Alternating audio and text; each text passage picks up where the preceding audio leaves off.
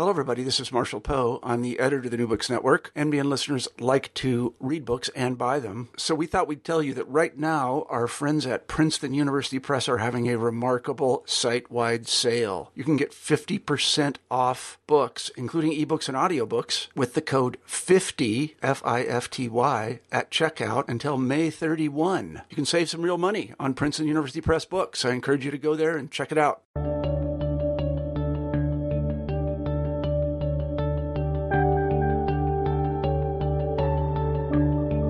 Hello, everyone, and welcome back to New Books in History.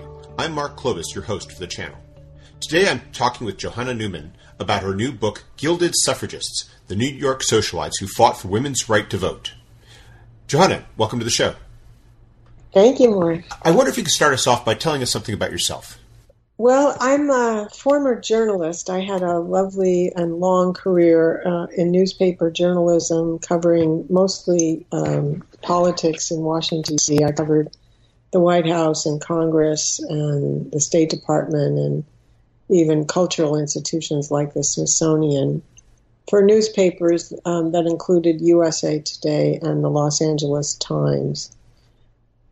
And when the LA Times closed its Washington Bureau in uh, 2008, I was really sent into a long period of introspection about who I was and what I wanted to do with the rest of my life. One thing I knew for sure is that I wasn't done. And the other uh, was that I had always had a, a longing to explore issues in greater depth than journalism allowed. So after about a year and a half of freelancing and trying on other things, I went back to the university uh, to pursue a PhD in history. Six years later, um, I got the. I, I am now a historian. Along the way, of course, I uh, was required to find and research and write a dissertation, and um, I started looking at the history of women, about which I knew very little, um, and I was looking particularly about women's suffrage, and I, I was drawn at first to the 19th century suffrage movement. I was particularly shocked on learning, and it, it's, you know, it's an embarrassment to admit that I didn't know, but I had no idea that the movement had split after the Civil War between suffragists who wanted to stand with black men as they fought for the right to vote, which they eventually got in the 15th Amendment, and those who fought against black enfranchisement if it didn't also include women. And the ones who fought against the 15th Amendment included such stellar matriarchs as Susan B. Anthony and Elizabeth Cady Stanton. And I was just astounded by the fact and also by the historiography.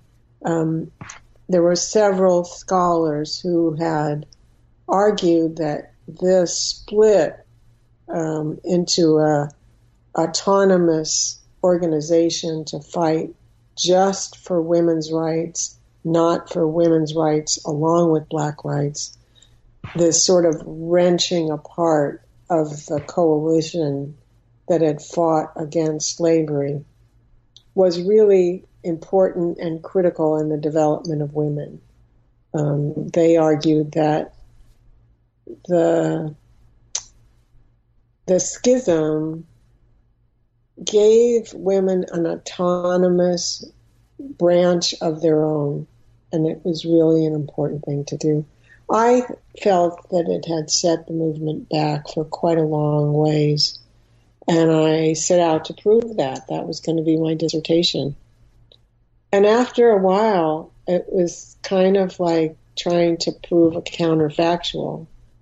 How do you prove that a rivalry between two organizations has defeated a suffrage amendment in California or Kansas? How can you tease apart the various factors and prove it? And more than that, I found that it was such a dark and depressing subject that I decided I, I, I didn't want to spend three years of my life with that topic. And so I started thinking about what actually had won suffrage. How did they finally win? After all, it was 72 years from Seneca Falls in 1848 when Elizabeth Cady Stanton first proposed that women in this country should get the right to vote. The idea was so radical and so controversial at the time that her co-sponsor, Lucretia Mott, told her, Lizzie, they will make us ridiculous uh, Lucretia Mott, I should have said, was a Quaker, and so she used that formulation. Stanton's husband, Henry, who was a state legislator in New York, was so upset, so sure that it would rebound poorly on his political career, that he boycotted the meeting. But at Seneca Falls, one African American orator, Frederick Douglass, stood up for her and made a persuasive case that women should vote, and the plank was passed at that conference. But it is 72 years from Seneca Falls in 1848 to the ratification of the 19th Amendment in 1920. And so I started thinking about what did win finally? How did they finally win? And that is how I happened on the topic of my book.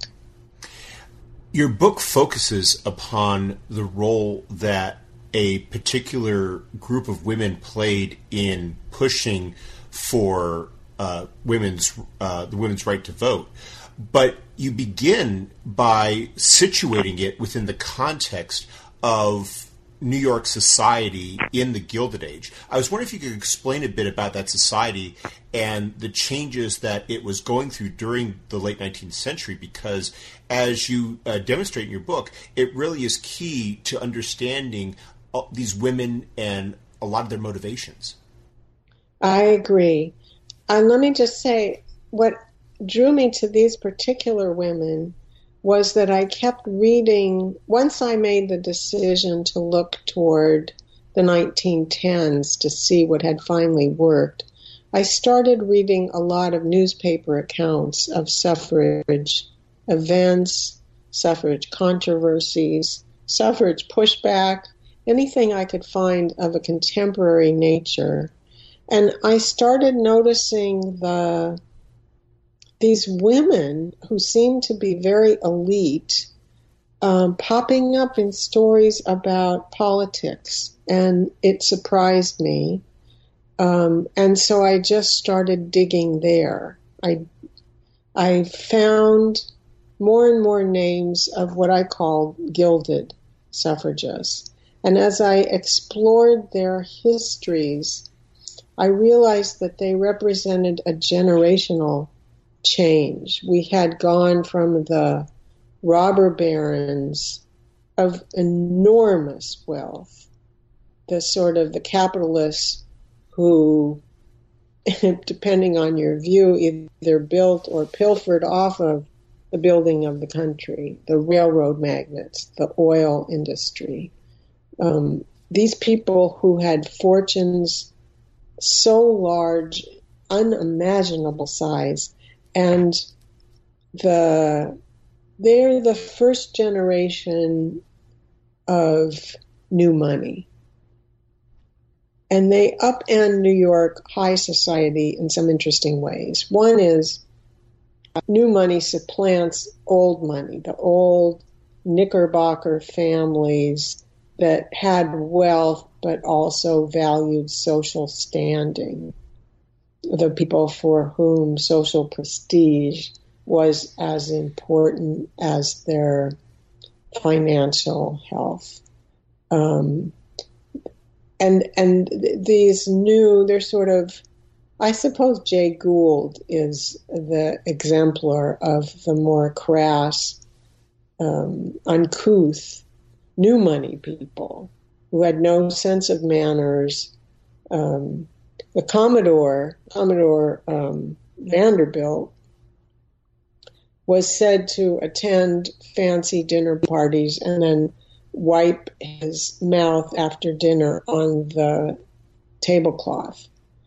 Um, they they didn't care about the niceties, um, and then they married, and they raised children, and then they had grandchildren, and some of these women, by the second and the third generation, um, they have aspirations beyond the new money that they are inheriting. They want to matter in society.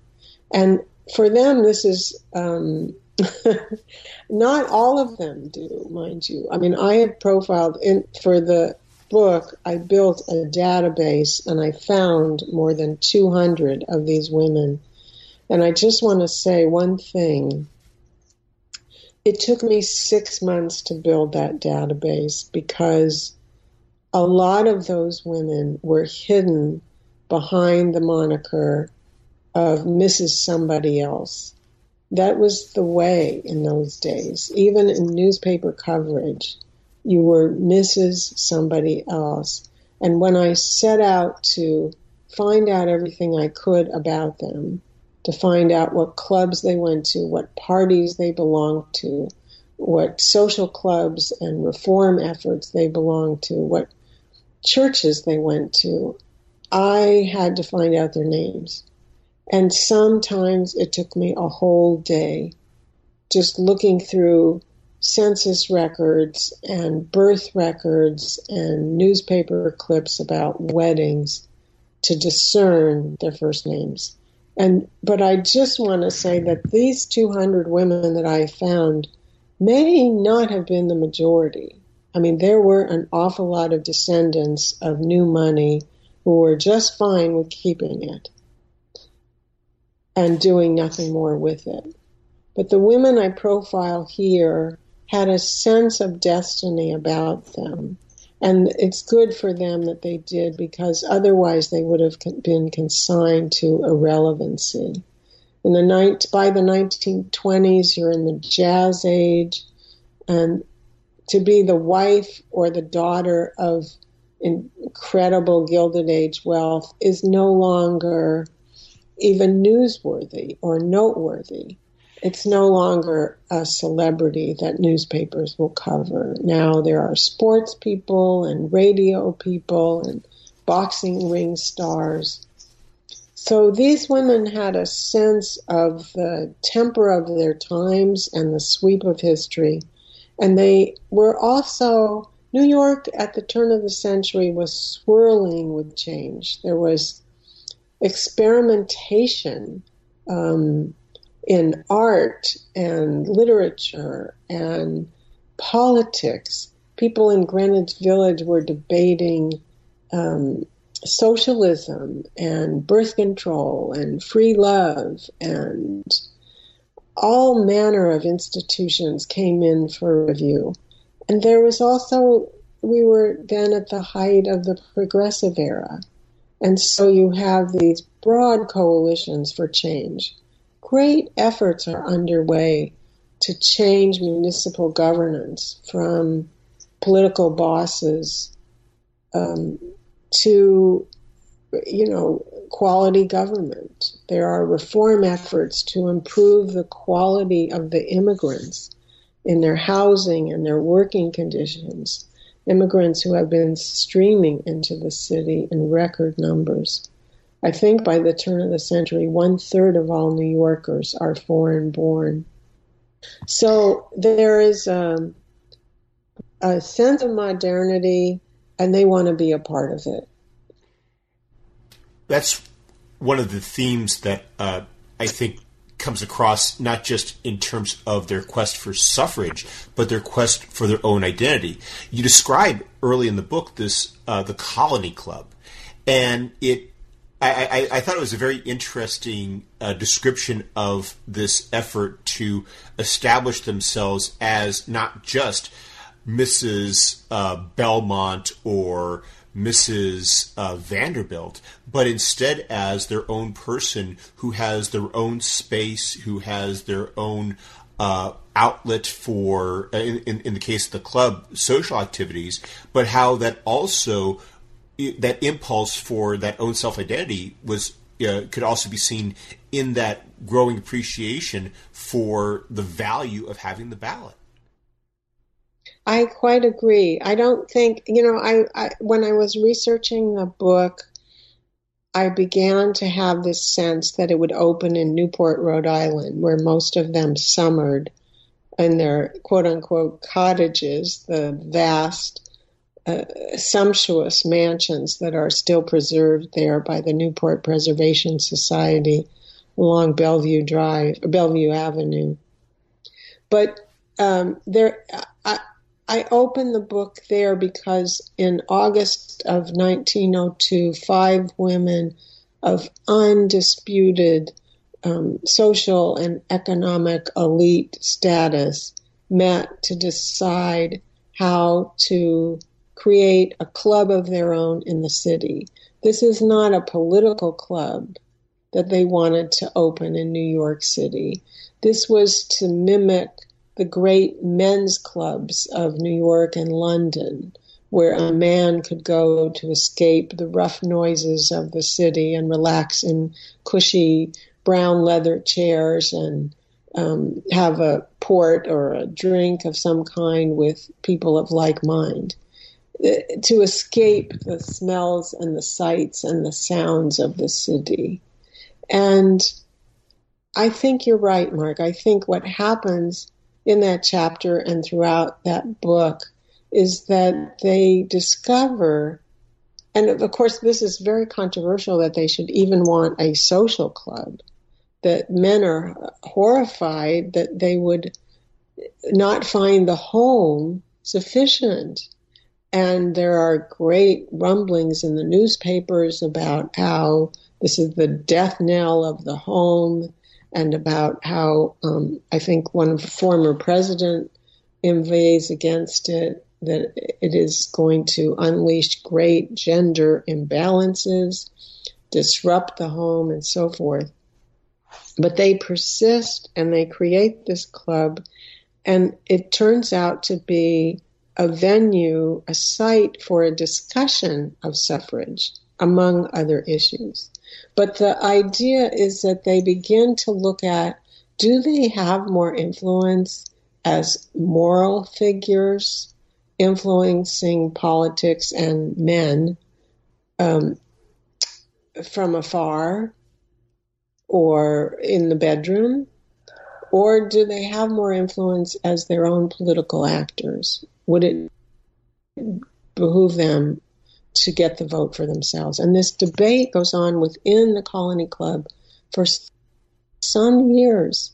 Um, and it, um, and I just thought it, was, it was quite captivating of the tensions and the pressures. One example is that Florence Harriman, Jaffray Harriman, who founded, the first one who came up with the idea for a club in the city, she was called Daisy by her friends um, Daisy Harriman once went to a suffrage event, and of course, being the president of the now named Colony Club, she was seated on the podium, and it was written up in the paper. And there was great unhappiness at the Colony Club from the members who were not interested in suffrage and certainly not in favor of them.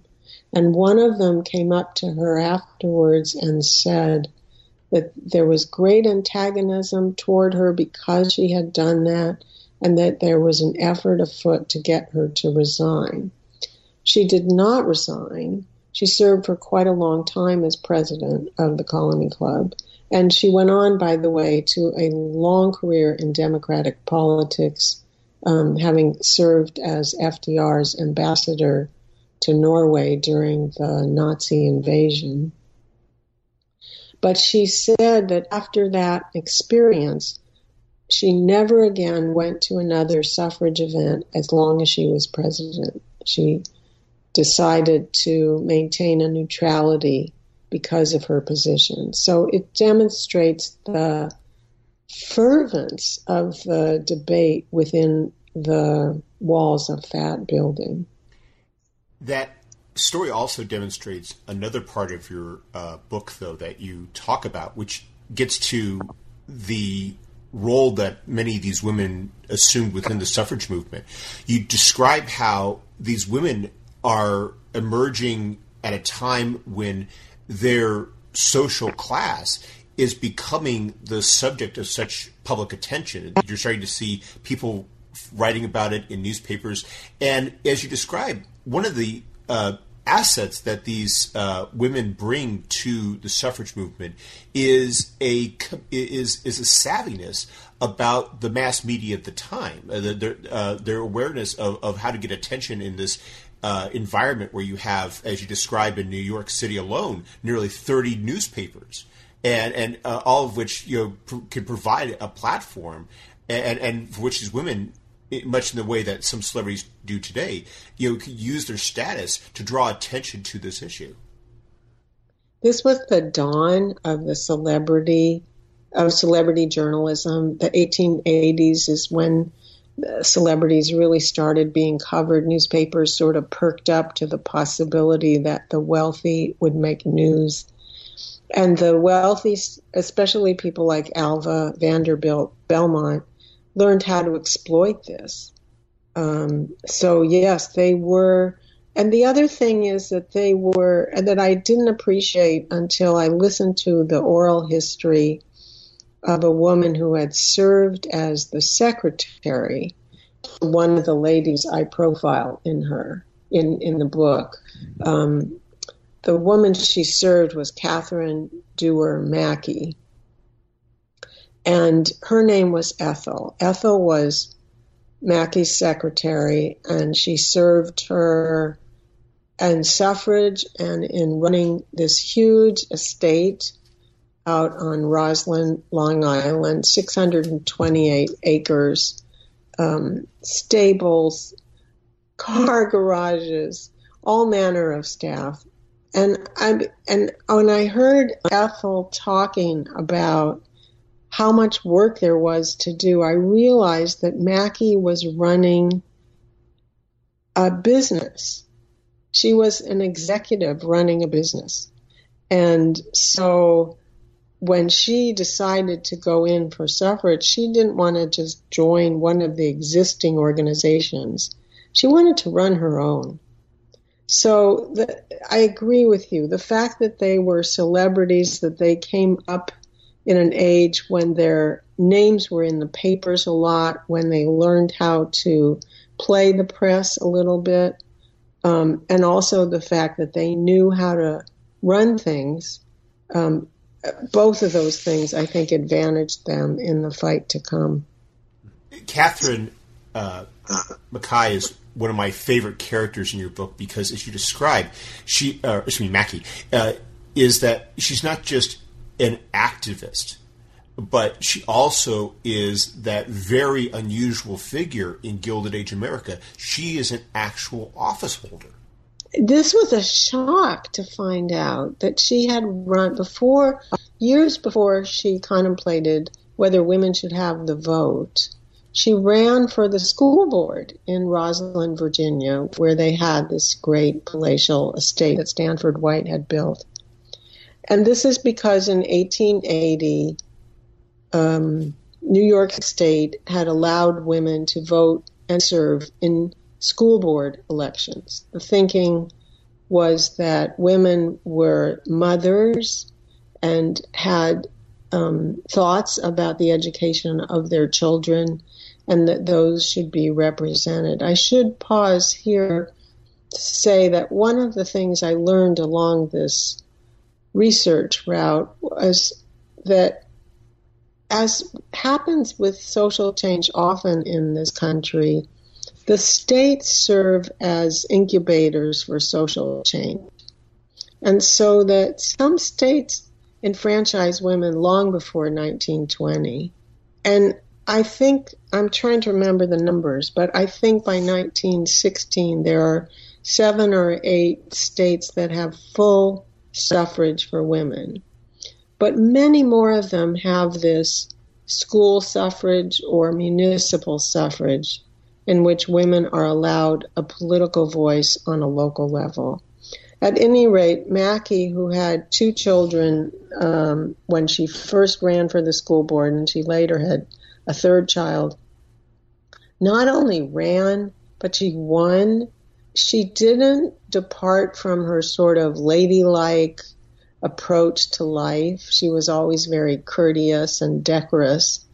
Um, but she won against a man who belittled her, said if she were elected, it would be the becoming of petticoat rule, that women would rule everything.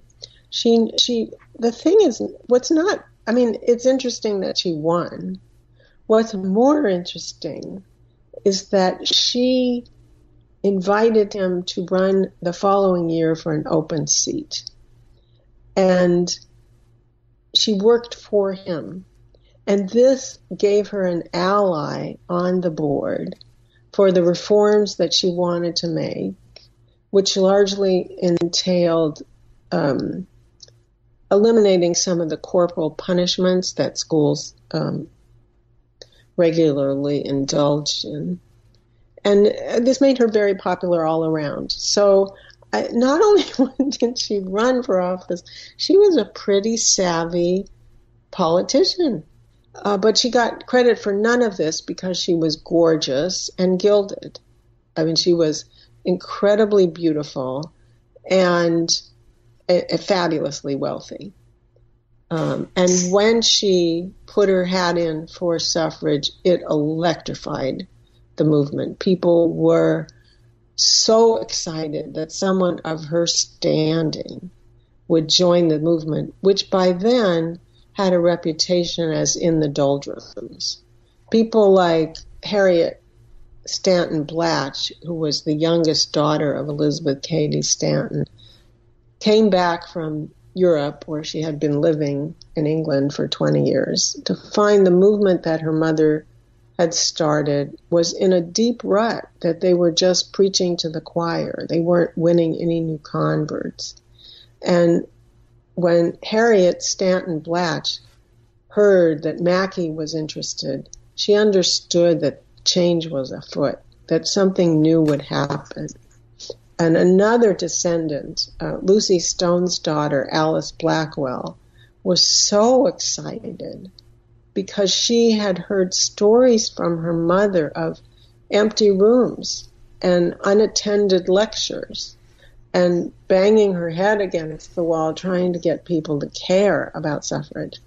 But because she was a celebrity, because she was glamorous and um, and articulate, uh, Mackay electrified attention, and her secretary, Ethel, said that she was very savvy about the media and that the press may have come to cover Mrs. Mackay's gowns or her dress or her decor, but they never left without a statement about women's right to vote. One of the things you don't shy away from in your book are the some of the personality conflicts that while you might have, you are talking about a group of women who agreed on the need for the ballot, the means of getting there was oftentimes uh, a, a, source of some controversy, and, it, it, it's just one aspect of these controversies that you address that these women, even with their stature in society, as you've already uh, referenced, were the subject of belittlement. There were issues raised about questions of this impact upon masculinity, and it shows how even with the prestige that they that they brought to the movement, that it was not necessarily smooth sailing once they uh, joined up. Well, first on on the first point, the differences between them, those were quite dramatic um, and mirrored the larger suffrage movement, which is to say, basically mainstream versus moderate. Mackay was the mainstream suffragist who believed in appealing to reason um, and who believed that one needn't import the the radical or militant or whatever adjective you wish to use tactics of the British activists to this country because women here could win through reason, and also believed that the vote was necessary because women were softer and more maternal, and that their influence would be good to have um, in the political world. People like Alva Belmont were more, well, I suppose you could say they were angrier. Um, and they, Alva was only too happy to talk militant, even if she never acted it out, um, and felt women should have the right to vote, period, without reference to what influence they might have. And she used this it, it was a more cynical view of her power. She understood politics the way men played it. I mean, there was a famous, to me, or I'm trying to make it famous, a race in which a state senator was up for reelection, and she was one of the people working against him because he was a no vote for suffrage whenever it came up in the state legislature. And she did something that was totally unexpected. She sent suffrage activists out into the streets carrying signs, carrying literature, saying we need to defeat this man because of his stand on suffrage. She was using the tactics, even though she couldn't vote, she was campaigning as if she could. And he was defeated. Um, so uh, there were these different approaches that mirrored the larger movement. The effect on men is, um, to me, a sort of delicious aspect of the issue. I, I devote a whole chapter to them. I find them an, uh, an um, unusually brave class of people. The men who supported them were derided by the newspapers who called them mere men because they were suggesting that to the women's suffrage movement these were mere men. Um, but I think they were very important actually in normalizing and diffusing the issue, to, to taking the fangs out of what was once a very controversial idea and making it seem acceptable. Um, and I think of it in much the same way as we have witnessed the coming of gay rights um, or the gay marriage, marriage equality, um, where people took it took time for people to accustom themselves to this idea that sort of upset understandings of gender. And then they did. Um, and so, and I think the men were instrumental in um, in aiding that process. Um, there was a men's league for women's suffrage. They marched with the women in parades. They got far more cheering and hostility than the women. Um, and for the most part, they took it well. They were reformers. They were progressives first and men second one of the things you you do in that chapter is you tie it to this big event, which was the sinking of the Titanic, and here you had a uh, a, a, a, you know a worldwide tragedy in, in, in some respects uh, in terms of the attention it received, and it was characterized by a lot of scenes of men such as uh, uh John Astor IV, who uh, you know allowed who who escorted his wife and uh, to to the boat. Uh, who and then who proceeded to get back on the Titanic because his women and children first. And you describe how the, the, the class element of that and how it played into this debate about how for you know, you have this example of women being of the class who are being escorted to rescue as as you know in, in the traditional image of women being saved and this argument that some uh, wags then come up with, which is that, well, if women believe in equality, then why do we have women and children first? This was a huge issue at the time. Um, the you know the the wags, as you put it, the the letters to the editor columns uh, swelled with comments from men saying, um, "How dare you? How dare you ask for the vote when you ask us to save you. We have demonstrated that we will die to save you. How can you turn around? And and there were people inside the women's movement who thought the women should cancel that year's suffrage parade um, because it was too close in time that it was too controversial uh, because of the sinking of the Titanic. No, it was a it was a huge event, and it forced women, I think, to sort of think through what they were asking for, and um, and also maybe for men to think through uh, women and children first. It was, a very culturally calamitous event. Um, and it did, the women went ahead with the parade that year. Men marched with them that year. Um, but I, I, opened the chapter there because I thought it was um, it, it, was deep with meaning for the movement. How can you ask for the vote if you expect men to die so that you, you can live? Um, it, it was just a question hanging over the movement. And that, of course, is a question that comes up again uh, in 1917. But by that point, you have uh, women who are very deeply engaged in the campaign to gain women the right to vote in New York State. And this goes back to what you were talking about just a couple minutes ago with the campaign to defeat the New York State senator.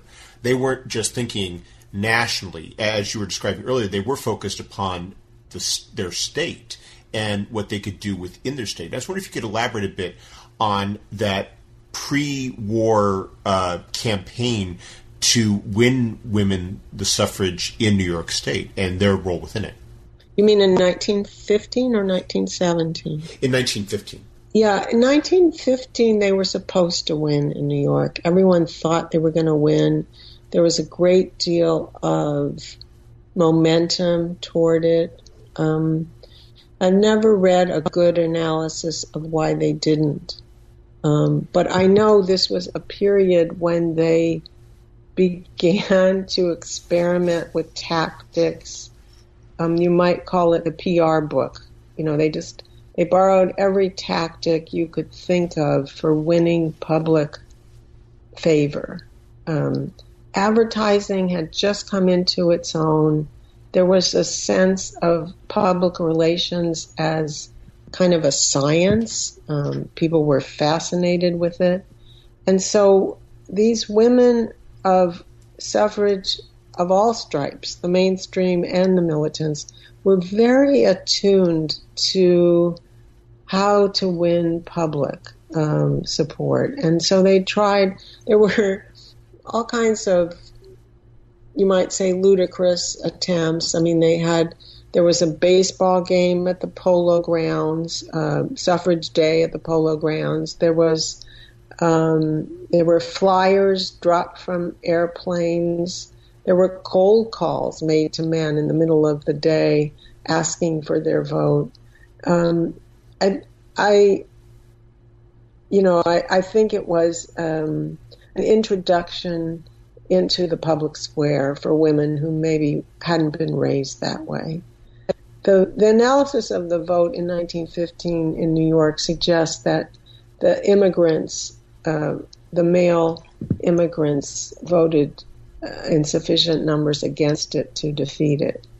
Um, and it has some important effects on the movement. Certain key figures leave the movement after that. Uh, Harriot Stanton Blatch is just despondent. She had counted on it going through.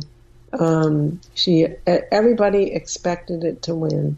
Um, and Anna Howard Shaw, who's chairman, who's president of the National American Women's Suffrage Movement, she um, moves on, and Carrie um, Carrie Chapman Catt, who had been running the New York campaign, comes back to run the mainstream um, main suffrage movement with two million members. Um, so there, it, it, leaves an imprint, but it's um, it's just a bump on the road. It definitely is in retrospect because little did they know in two years they would they would succeed in a, in a new referendum, and you really give a lot of credit there to the First World War and how the war affects the debate, even though it's a very perilous uh, event, politically speaking, for the suffrage movement. I, I found the war a fascinating uh, element to the story. First, because, as you say, it forced the suffrage movement to think about how to position itself at a time of war, and again provoked some serious schisms within. So when there is war fever, there's a temper, there's sort of a jingoistic spirit of joining the fight. Um, women in the movement have to make a decision between, many of them are peace activists. Um, people like Carrie Chapman Catt are, are was a founder of the the Peace Party. They they think their role as women voters is going to be to end wars and um, so there's an immediate split between those who think the way to win suffrage is to. There are some who drop their peace activism and throw their efforts into war relief on grounds that this will endear them to the electorate. And keep in mind, the electorate at this time is all men. So they are trying to appeal to men. We stand with you as you go off to war. And this comes down in some poignant sense to one person, Jeannette Rankin, who was sworn in as the first woman member of Congress. The very first vote this woman has to cast is whether to support Woodrow Wilson's declaration of war. Her vote doesn't matter because it's going to pass overwhelmingly, and everyone knows that. And yet, she is a person of conscience who has been tormented with this issue. She is deluged from all sides. Within suffrage, she is pounded by people, many who think she should support the war precisely because it will help women get the vote and others who are just as passionate, urging her to stay with her principles and vote against war, even if she's one of the few. And this she does. That was the, so. If I may, yeah, that, that, that was the part that I found so fascinating was how, for so many women who were lobbying her, they were lobbying her not just in terms of, as you put it, a vote that that you know that didn't mean that wasn't critical to the passage of the bill, but how it became for many of them a a, deci- a, defining point in terms of the whole suffrage argument that that she was going to represent whether women could bear the the responsibilities of of of political participation. Exactly, and whether women who weren't at that time in the military, whether whether it was fair to give the vote to someone who wasn't willing to defend the country. Um, and of course, the women countered that there are other ways to serve than picking up a rifle. But it was definitely a point of great conscience, a, a, a great historic moment, um, an epic clash of principle. And um, the other point I make there in that chapter is that most people say that women won the vote, not just in this country, but in others, because in World War One they did do war service, and men felt that they had earned it. Um, I believe that they won the vote because in the process of navigating these sort of wrenching choices, women matured as political actors. They came into their own, um, and they knew how to work the system to get what they needed. You know, Teddy Roosevelt had said for years um, that he found this whole issue of women's suffrage quite boring, and he, he was kind of indifferent to it. Um, and he just sort of tried to blow it off, and he just kept saying, "Well, women will get the vote when they want it," and and I think by that he meant when enough women want the vote and have persuaded the men around them that they know how to use it, they'll get it. And in a way, he was right because that's what happened. Hmm. Well, we've taken up a lot of your time, but before we go, could you tell us what you're working on now? Well, I'm still fascinated by suffrage, so the next book I hope um, will be in that same zone. It's called tentatively The Protester and the President. It's about Alice Paul, the militant wing of the suffrage movement who led pickets in front of Woodrow Wilson's White House, the first protest there in American history, um, and the president, um, who at first tried to ignore them, tried to be chivalrous to them, invited them in from cocoa.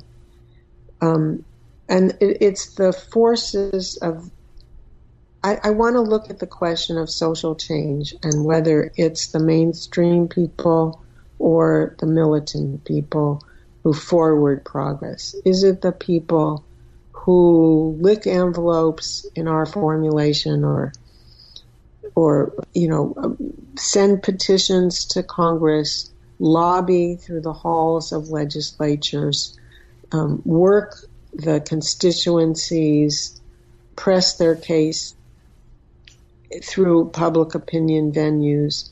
Or is it the people who are protesting in the streets and who maybe push us beyond our comfort zone? Who is it that makes social change?